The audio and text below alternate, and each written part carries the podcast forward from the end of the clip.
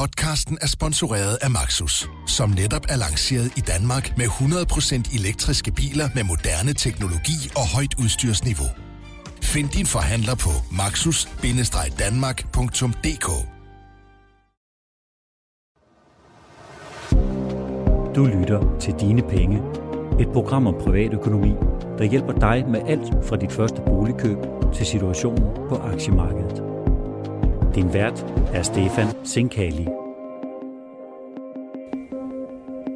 Vi kommer i denne uges Dine Penge til at beskæftige os med en særlig del af boligmarkedet. Flere hundrede tusinder af særligt københavnere bor i andelsbolig. Det kan være ganske besværligt at komme ind på denne del af boligmarkedet, især i takt med, at resten af, af boligmassen, særligt i storbyerne, bliver stadig dyrere. Der var en lang række af de mere end 130.000 andelsboligforeninger, jo også øh, ofte meget lange ventelister her i hovedstaden. Men andelsboligmarkedet bliver også dyrere, særligt sagt med, at flere og flere andelsforeninger bytter den offentlige ejendomsvurdering øh, ud med en såkaldt valuarvurdering. Andelsboliger værdisættes nemlig på ganske anden vis end ejerboliger, og det kigger vi nærmere på i denne uge. Og derfor har jeg inviteret Nynne Pil Groth ind i studiet. Hun er kommunikationschef hos Andelsportal.dk. Velkommen, Nynne. Tak skal du have.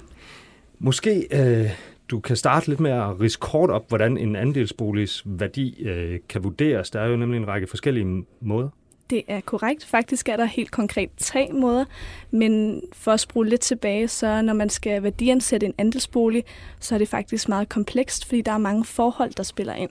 Her der er ejendomsværdien en af de vigtige spillere for værdisættelsen af andelskronen, altså den enkelte andelsboligs værdi. Og øh, i foreningerne der kan man vælge tre former for ejendomsvurderinger. Det er den anskaffelsesprisen, som er en af metoderne, hvor man simpelthen vurderer ejendommens værdi ud fra, hvad kostede ejendommen i tidernes morgen, hvor man købte den? Altså, hvad var den anskaffet til? Og så kan man så tillægge eventuelle forbedringer til den pris. Så er der den her ejendomsværdi, den offentlige ejendomsværdi, som du selv nævnte, hvor at øh, værdien for ejendommen er baseret på øh, udlejningsejendomme i samme område. Og det er den her øh, vurdering, som størstedelen af landets andelsboligforeninger benytter sig af, i hvert fald indtil, at de blev suspenderet over flere gange. Her der øh, sætter Vurderingsstyrelsen øh, en vurdering ud fra plandata og BBR-data og markedsdata, som de indhenter i forbindelse med øh, kommuner og med hjælp fra realkreditinstitutter og Danmarks Statistik og andre øh, aktører på boligmarkedet. Men altså, det er så i takt med, at, at der har været det stop for vurderinger siden 2011, 12, 13 stykker, ja. så har prisen jo udviklet sig på markedet, og, og det, det, altså, der har andelsboligerne så kunne se, at deres værdi ikke har fulgt med markedet. Det, det er helt korrekt. Fordi de nemlig blev suspenderet tilbage i 2013, så ved de andelsboligforeninger, der bruger den offentlige ejendomsvurdering, altså ikke hvad deres andelsbolig eller ejendom er værd siden boligmarkedet 2012. Så der er jo sket en masse siden da, og der er sket en masse prisstigninger. Derfor er der mange foreninger, der går, går ind og vælger den tredje vurderingsnorm, som er valuarvurderingerne. Ja, og hvad er det for en størrelse? Jamen, valuarvurderingerne, det er en vurderingsnorm, som faktisk koster penge. Man skal hyre en valuar, som er uddannet til at lave de her vurderinger, som kommer ud og besigtiger ejendommen, og så værdiansætter ejendommen efter den kontante handelsværdi. Altså, hvad vil den kunne handles til på boligmarkedet? Så det er en meget retvisende og reel værdi af andelsboligens ejendom faktisk. Men der kan dog alligevel, altså så vidt jeg har forstået, så kan der være lidt udsving i, hvad de forskellige øh, valuarer vurderer.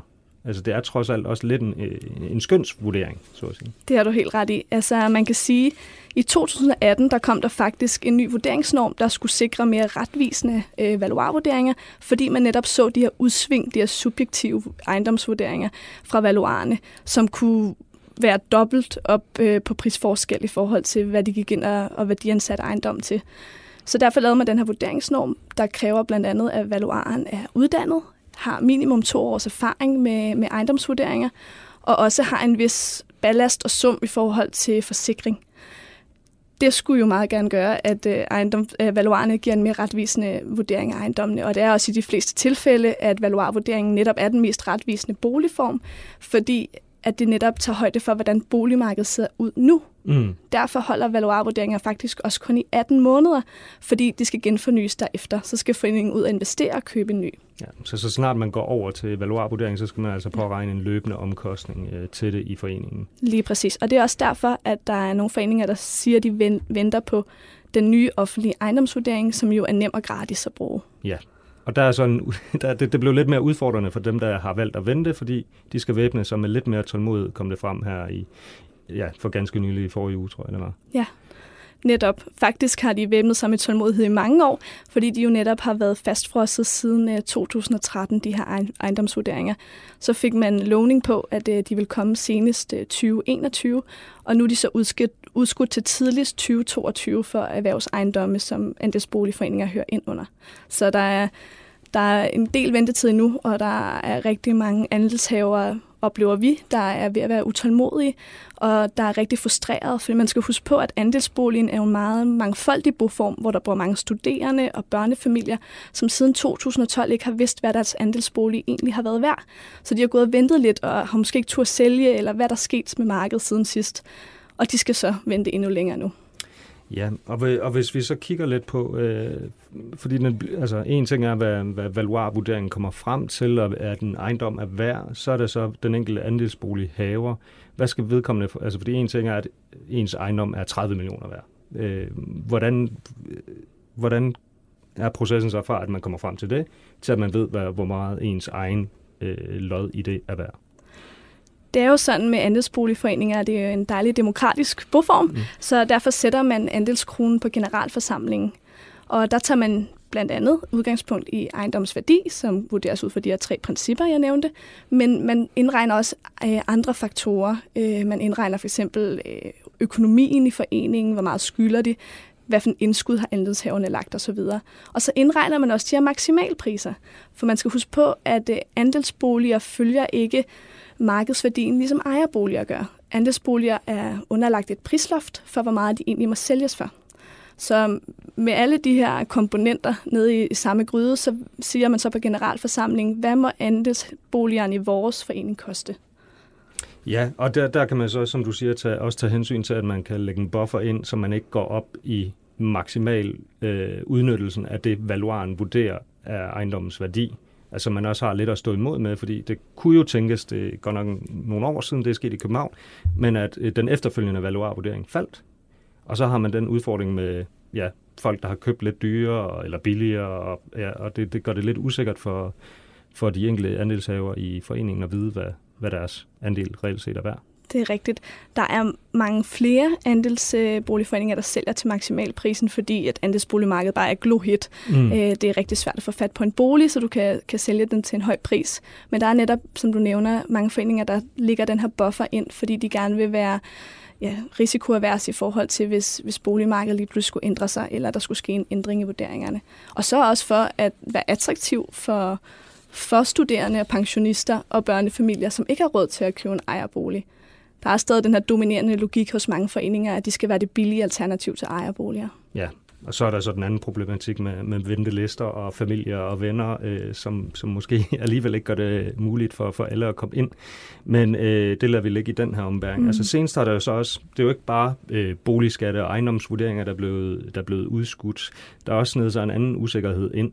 Øh, nemlig en del, vi rækker om politiske indgreb øh, på området i kølvandet på, at politikerne gerne vil dem op for øh, Blackstone, øh, øh, ja, den her udenlandske kapitalfond, der er kommet ind på, på det københavnske boligmarked.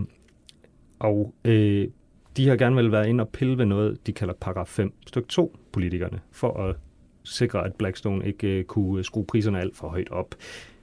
Men det, hvorfor er det, det kan have konsekvenser for andelsboliger? Fordi det er der også tale om. Mm. Øh, store værditab. Ja. Helt konkret, så har det faktisk konsekvenser, fordi at andelsboliger netop bliver vurderet som udlejningsejendomme. Og den her øh, moderniseringsparagraf, som du nævner, øh, paragraf 5 stykke 2, indeholder øh, nemlig bestemmelser om modernisering, øh, hvor man netop kan modernisere en lejlighed, og så kan man sælge den til den lejedes værdi, altså med huslejestigninger. Ja. Og øh, går man ind og gør det, så hele, hvad kan man sige, leje, leje, lejeboligernes værdi falder, jamen så vil andelsboligerne falde tilsvarende, fordi de vurderes som udlejningsejendomme, altså som det samme som lejeboliger gør. Ja, fordi lige nu er det lidt indregnet i, i priserne på ejendomsmarkedet, at man har den her mulighed for at gå ind og modernisere ejendommen, øh, øh når, når lejere fraflytter, og så øh, kunne hæve øh, huslejen. Og, og hvis man ikke har den mulighed, så falder værdien, og så kigger valuar, øh, valuarerne over på, på udlejningsejendommen og siger, mm. okay, værdien falder, vi er også nødt til at sænke. Lige præcis. Og samtidig så medregner de også automatisk muligheden for den her modernisering, mm. øh, når de værdiansætter lejlighederne, eller værdiansætter andelslejlighederne. Så, så det er jo lige sådan en paragraf, de ikke vil kunne gøre brug af længere. Men altså, det er jo det er så trods alt, der er kommet en ekspertgruppe mm. med deres anbefalinger, og, øh, men der er endnu ikke noget politisk bestemt på området. Øh, det, der går vel et stykke tid før, er det korrekt forstået, det er vist i ja. februar? At... Ja, det er, altså Kåre Dybvad har i hvert fald været ude at sige, at måske i år, senest februar øh, næste år, der vil der komme en udmelding. Men jeg kan fortælle, at øh, vi får mange henvendelser øh, fra øh, andelshavere, som enten lige har købt eller overvejer at købe en andelsbolig, som faktisk bliver rigtig usikre og skræmte på, hvad den her øh, moderniseringsparagraf vil betyde i fremtiden. Så det er virkelig et emne, som, som skaber meget ja, virvar palaver derude i blandt andelshaverne. Det gør dem usikre. Men jeg vil så også sige, at vi siger til dem, at han har nævnt øh, Kåre Dybvad, at øh, rolig nu. Vi tager nok ikke model A, som en af modellerne ekspertrådet øh, kommer med, hvor man netop øh, skærer 25 procent af andelsboligernes værdi. Ja, vi har været kort inde på det, øh, men øh, vi har jo også hørt rigtig meget om, øh, om boligskattesystemet, og det, det, der er blevet forsinket igen, og de nye ejendomsvurderinger. Snakken har selvfølgelig mest gået på, på ejerboliger, på huser og, og ejerlejligheder, men hvordan spiller de ind på andelsboligmarkedet og værdisætningen af det? Så andelshaverne er ligesom de andre boligejere jo i en venteposition lige nu, hvor de egentlig ikke ved, hvad deres ejendom er værd. Og særligt i øh, hovedstadsområdet, øh, der spår øh, økonomer, at der ligger en rigtig god værdistigning til de andelshavere, som, som vil få en ny ejendomsvurdering her i tidligst 2022. Så der er også, der, altså prognoserne siger, at det vil gavne de andelsboligforeninger, som har ventet øh, med at tage en, en valuarvurdering til at få en værdistigning, øh, når, når de nye ejendomsvurderinger kommer. Ser man på de øh, andelsboligforeninger, der allerede har været ude og tage teten i egen hånd og få lavet en valuarvurdering, så tror jeg ikke, at det vil betyde meget for værdien, for den burde jo være retvisende. Okay, og så er, der, så er der selvfølgelig grundskylden, der også kan tænkes måske at, at stige, som følge af, at man får en højere vurdering. Så det er selvfølgelig noget, der vil trække ned, eller i hvert fald gøre det dyrere. Ja, man kan i hvert fald sige, at øh, grundskylden vil skulle øh, spredes ud på, på andelshaverne, som så vil skulle betale, jeg mener, det er 5% mere årligt øh, for deres andelsbolig. Det kan jo have den konsekvens i værste fald, at andelsboligforening, eller andelsboligerne bliver for uattraktive at købe for, for den skare af boligkøbere, der ønsker en andelsbolig, fordi den simpelthen bliver dyrere. Okay, jamen ved du hvad, jeg tror også, vi kan invitere dig ind næste år og næste år igen, og til nye snakke, der, det virker til, at der er, der er meget, der er i, i, i venteposition. Du skal i hvert fald have tak, fordi du vil være med i dag. Selv tak. Du lytter til Dine Penge, og det er blevet tid til Mikro Makromix med Ulrik Bie og Sara Jolie. Velkommen til denne uges Mikro Makromix, hvor øh, der blæser lidt anderledes vinde. Ulrik er fortsat ved min side, men øh, Sara er desværre blevet syg, og derfor har vi i stedet fået selskab af en anden god kollega på øh, erhvervsredaktionen, Jakob Kor. Velkommen til, Jakob. Mange tak for det. Og hvorfor det lige præcis er Jakob, vi snakker med i den her uge, det vender vi tilbage til. Først så skal vi beskæftige os med USA og Kina. Og det skal vi, fordi der er blæst positiv vinde øh, fra handelskrigen hen over markedet den her uge. Øh, Ulrik, kan du se lidt om, hvad der er sket eller ikke sket? Jo, men altså spørgsmålet er, om der overhovedet er sket noget. Men øh, altså alle overskrifter er åbenbart gode overskrifter. Vi har jo en amerikansk præsident, der er excelleret i øh, tweets øh, til at skabe handelsoptimisme, og nu har kineserne også meldt sig på banen. Og det er en, øh, en talsmand i den her uge, øh, som har været ude fra det kinesiske handelsministerium og sige, at når man indgår en aftale, så i takt med, at man kommer længere og længere ind i materien, øh, så skal straftol også rulles tilbage gradvist. Det er jo blevet udlagt som det helt store gennembrud, nogle steder i hvert fald. Øh, man bare sige, det giver lidt sig selv, ikke? Altså, USA har lavet straftol for at tvinge kineserne til at give indrømmelser. Hvis kineserne giver indrømmelser, så forsvinder straftollen også. Det er sådan det burde være rimelig logisk. Men det er klart, noget af det her, det er spørgsmål om, hvor hurtigt kommer det til at gå. Det her er også et spørgsmål om, at øh, amerikanerne har tidligere sagt, at de vil beholde en masse straftold, selv efter man har indgået en aftale, fordi de vil først afvikle den, når kineserne har opfyldt milepæle undervejs i implementeringen af det her.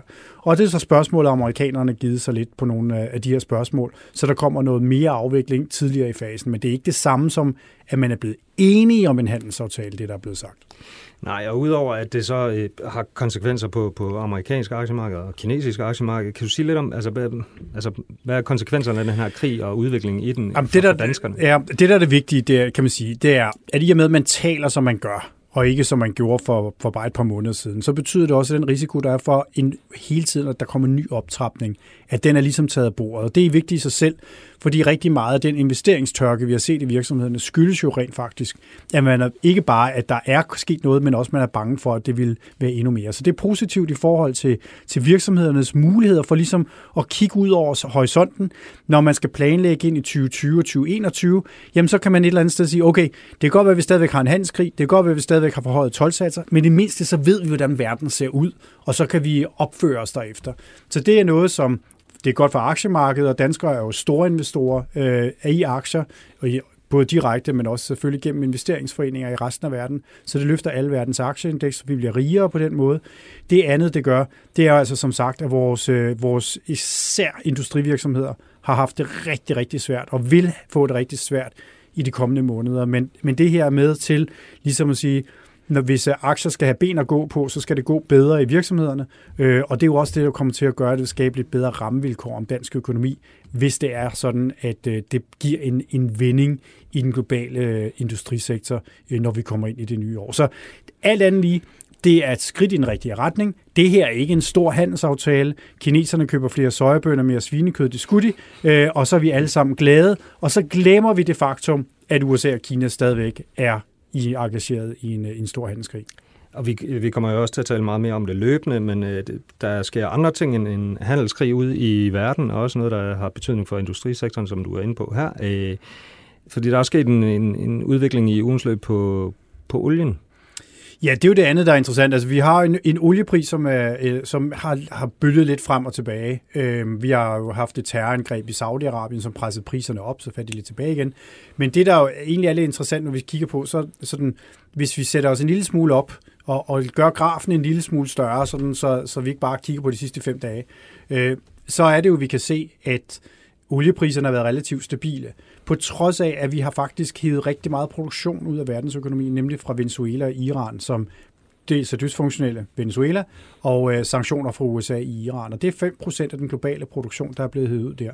Så vi skulle jo faktisk have et opadgående pres på oliepriserne. Men amerikanerne producerer mindre, og så betyder den her lavere vækst i verdensøkonomien, at der simpelthen ikke er den samme vækst i olieefterspørgselen, som der plejer at være det er altså også noget, der er på helt kort sigt, fordi det kan godt være, at der er nogen, der så bliver klimabegejstrede på den konto, men øh, i det øjeblik, at vi får en opgang i verdensøkonomien, og især et opgang i verdenshandlen, så vil vi jo igen se, at efterspørgselen efter olie stiger hurtigere, end den gør lige nu. Ja, fordi du, du havde en pointe, inden vi gik i, ind i studiet, om, at, øh, at øh, det er fint, at øh, vi danskere og svenskere især måske kan begynde at lide lidt af flyskam men det kommer måske ikke til at batte så meget. Øh. altså, de, vores debat om klima har lige nu, ja, man, hvis man er, ikke er så venlig, så kalder man det været en hysterisk fase. Øh, hvis man er venlig, så kalder man måske en vækkelsesfase.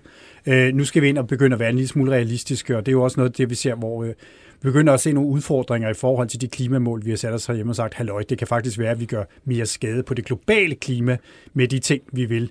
Og det er jo sådan set det, det drejer sig om. Altså, klodens klima, øh, temperatur, er jo ikke et spørgsmål om Danmark. Det er et spørgsmål om hele den der bolle, vi lever på. Ikke? Øhm, og, og noget af det, som er interessant, når vi kigger på, på olie, det er, hvis vi tager OPEC, de olieproducerende lande, som faktisk er meget realistiske i, i deres prognoser, så siger de frem til 2040, altså det er jo kun det er jo 21 år det her, øh, så vil olieforbruget i OECD-landene, de rige lande, falde med 20 procent. Og det er jo netop den grønne omstilling, der der slår igennem, fordi vi får venter ind i ganske pæn vækst. Det er jo, det er jo fantastisk. Det er jo fremragende. Men hvis vi tager klimabrillerne på her, så er det altså i den samme periode, så alt det, der ikke er OECD-lande, det er jo altså udviklingsøkonomier og det, vi kalder vækstøkonomier, der stiger, de stiger i velstand, og så bruger man altså mere olie.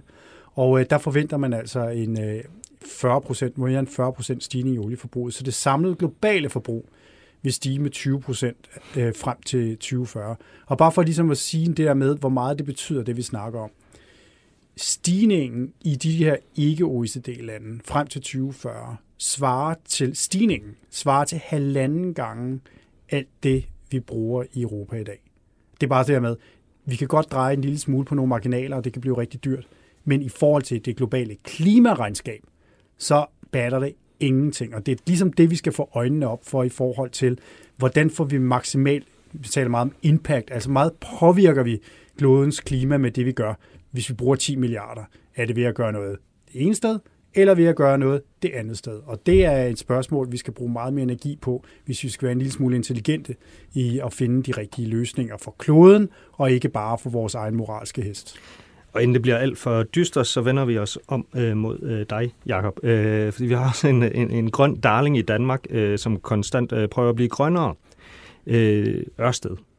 Et spørgsmål om, øh, hvorvidt ejerskabet skal blive på statens sender, fylder fortsat meget. Det har det gjort det seneste ja, årstid. Jeg Jeg er helt tilbage til, til Goldman Sachs øh, kom ind. Det er en historie, som, som du har dækket øh, løbende her på Berlingske. Hvad er situationen omkring Ørsteds ejerskab lige nu?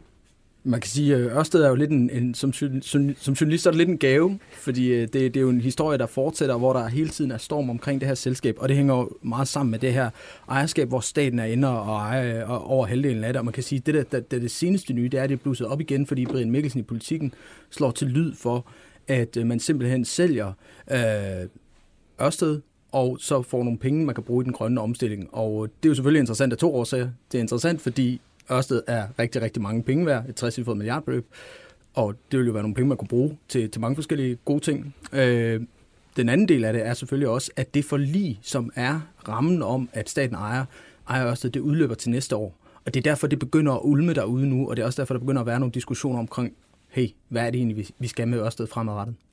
Og øh, ja, selskabet er jo en ret særlig situation, øh, der er præget af en, en del øh, politisk bevågenhed, som du er inde med, med, internation, eller med nationale interesser, og, og hvordan har det påvirket selskabet og dets muligheder for at manøvrere? Man kan sige, der er ingen tvivl om, at det jo løbende har været en, en helt særlig situation, det med, at du har haft et statsligt ejerselskab. Og man kan bare gå et år tilbage i tiden, der er der en salgsproces, den kører på skinner, Københavns elnet skal, skal, skal afhændes osv., og pludselig går der op for politikerne, for politisk hold, at det vil man ikke være med til. Og så trækker man håndbremsen, øh, og det skaber et, kan man sige, mildestalt tumultarisk forløb, hvor, hvor den her handel bliver bremset hen over øh, jul og nytår, øh, og hvor der jo så lige pludselig står nogen tilbage og siger, hvordan kørte det her af skinner? Øh, og man kan sige, det er jo fordi, at der er en politisk bevågenhed, og fordi, at, at det i sidste ende er staten, der afgør, hvad der skal ske med, med Ørsted, når de er ejer. Og der kan man måske sige, der vil i hvert fald være nogen jagttager, der vil sige, at man agerer Ørsted som et hvilket som helst andet privat selskab. Det gør de jo nok ikke, øh, fordi at der er den her politiske, kan man sige, øh, bevågenhed på selskabet. Så, så det har en, en meget klar betydning for Ørsted, også som, som virksomhed. Ja, fordi den handel, du snakker om, det var en handel til ja, mere end 20 milliarder, hvor der var udenlandske aktører indover og også øh, kom med bud, og det endte jo så med, med en mere politisk øh, spiselig aftale. Men øh, hvordan Men, er... Må jeg ikke bare sige, ja? det, det er jo også det der med, som, som er Ørsteds dilemma, hvor det kommer fra, mm. at de ejer kritisk infrastruktur, eller har gjort det på, på nogle områder, og kritisk infrastruktur, der ikke mindst er monopoler. Ikke? Og der er altså grænser for, hvor begavet det er at sælge øh, infrastruktur, der er monopoler, øh, væk øh, til på private hænder, fordi det har vi altså ret mange eksempler på, at det bliver rigtig, rigtig dyrt i og, sidste ende. Og det er jo også, hvis jeg må få til, så er det jo også det, der gør, at, at, at den får så meget politisk øh, styrke, kan man sige, og, og, og vind. Og det handler jo sådan set også om, at man skal bare tænke tilbage på hele forløbet omkring Goldman Sachs.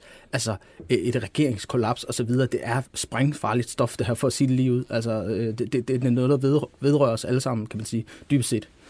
Og hvordan er øh, formen egentlig på det, der vedrører alle os lige nu? Ja, men vi er jo alle sammen ejer af det, kan man sige, og, og man kan sige, hvis du kigger, hvis du kigger tre år tilbage i, i, i tiden, så, så lå Ørsted var omkring 100 milliarder øh, kroner værd på, på, på børsen, og nu de altså, har de været helt oppe i, i september og snus til lige underkanten af, af 300 milliarder den seneste udvikling er så, at, at, at selskabet har skruet en lille bitte smule ned for sine forventninger til fremtiden, øh, og det hænger, det forklaringen er en smule teknisk, men det hænger simpelthen sammen med, hvor meget vindpakkerne øh, rent faktisk kan producere, hvor man har, har nogle, nogle meget avancerede modeller for det, der man simpelthen gået ned og sige, vi har nok undervurderet lidt nogle effekter omkring det her, som gør, at de producerer mindre øh, strøm end antaget, og det, det gør så, at, at Ørsted har måttet file lidt på, på, på deres øh, udsigt til fremtiden, og det er også noget, som, som, som, som markedet også har, har reageret på. Og man kan så også sige, det, der måske er særligt, det er, at også har været vant til at være alene, øh, ikke helt, men, men være førende, den førende spiller, men lige pludselig begynder nogle af, af giganterne, Shell, Equinor, øh, at røre på sig, fordi det her havvind, som jo er Ørsteds helt store, øh, kan man sige, øh, slagnummer, jamen det begynder at være attraktivt også for, for, for andre at være med på, så der bliver de også presset, og hvis, hvis man kigger helt aktuelt, så kan man sige, at her i, i i løbet af de, de seneste dage er de sådan faldet lige omkring øh, 8 procent. Ikke? Øh, så så, så, så det, det, det er klart, at der, der, der er nogle ting omkring selskabet lige nu, men hvis man kigger på den, lidt, på den lidt lange bane, så er det jo et selskab, der er steget rigtig, rigtig meget i værdi, fordi der er en enorm tro på, at det, de laver, sådan set også kan blive rigtig, rigtig mange øh, penge værd, og er rigtig mange penge værd. Okay, tak Jacob. Og så vender vi os tilbage øh, mod det store udland, øh, og mod næste uge, Ulrik. Her kommer der nemlig flere tal på, hvordan det ser ud i England. Ja, britterne er jo øh, gået i valgkampsmode. Øh, endnu en gang, ja, vi har jo ingen begreb om, hvad der er, der kommer til at ske, fordi som alt andet, så er britisk politik jo Ja, det er spændende, lad os sige det som det er, men øh, derudover så, så ved vi jo ikke hverken, hvad der sker med, med Brexit, og i øvrigt, hvad der kommer til at ske øh, på den anden side. Øh, man skal tage alle meningsmålinger med grænsalt. Øh, dels fordi det er jo enkeltmandskrise, og det vil sige, at der kan være meget stor forskel på, om man sidder nede ved Bristol eller sidder oppe ved York, øh, hvordan det lokale øh, miljø er. Øh, men der kommer fordi vi får en række nøgletal på, på arbejdsmarkedet, begynder vi at se en lille smule mere svaghed, og så får vi BNP-tal, øh, så vi får et, øh, et endnu bedre indblik i, hvordan det egentlig går.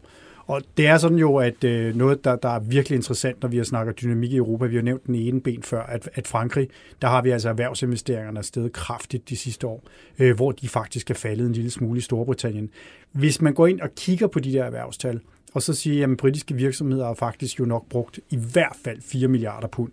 De har nok også brugt 6, men så lægger vi konservativt ind 4 milliarder pund, så er erhvervsinvesteringerne altså faldet til 15 procent i Storbritannien reelt set, hvis man fjerner spillet. Og der får vi lidt mere tal på, om det bliver ved med at gå i den retning i tredje kvartal, hvor man jo igen faktisk har lavet hård Brexit-forberedelse. Øh, og som sagt, arbejdsmarkedet og BNP derfra.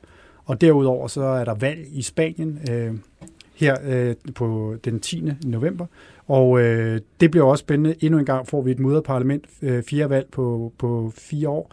Øh, det går ikke skide godt for at sige det på den måde. Øh, til gengæld så behøver de ikke så meget politik. Det der bare er, det er, at vi begynder at se tillidsindikatorer i Spanien, især forbrugertillid falder kraftigt, og det har været privatforbruget, der har drevet væksten. Hvorfor er det væsentligt? Øh, at... Jamen altså, Spanien er jo en af de økonomier, som øh, blev hårdt ramt af finanskrisen, og jo var med til at kunne have væltet bjerget, hvis ikke man havde lavet redningspakker for de spanske banker. Til gengæld er det gået vanvittigt godt siden, og de har stået for en fjerdedel af den europæiske jobvækst øh, de senere år. Og hvis øh, den motor virkelig går i stå på et tidspunkt, hvor den tyske motor går i stå, så er det altså en, øh, en meget tung vægt, der lige pludselig ligger på de franske skuldre, fordi vi skal ikke forvente os noget som helst ud af Italien. Og på den optimistiske note slutter vi så i den uge og håber, at Sara er tilbage øh, til at kunne øh, fortælle os lidt om aktiemarkederne i øh, løbet af ugen næste uge. Tak fordi du vil være med i dag, Jacob. Selv tak. Dine penge er tilrettelagt af Stefan Sinkali, Sara Jolin, Ulrik Bie og Mia Svendingsen.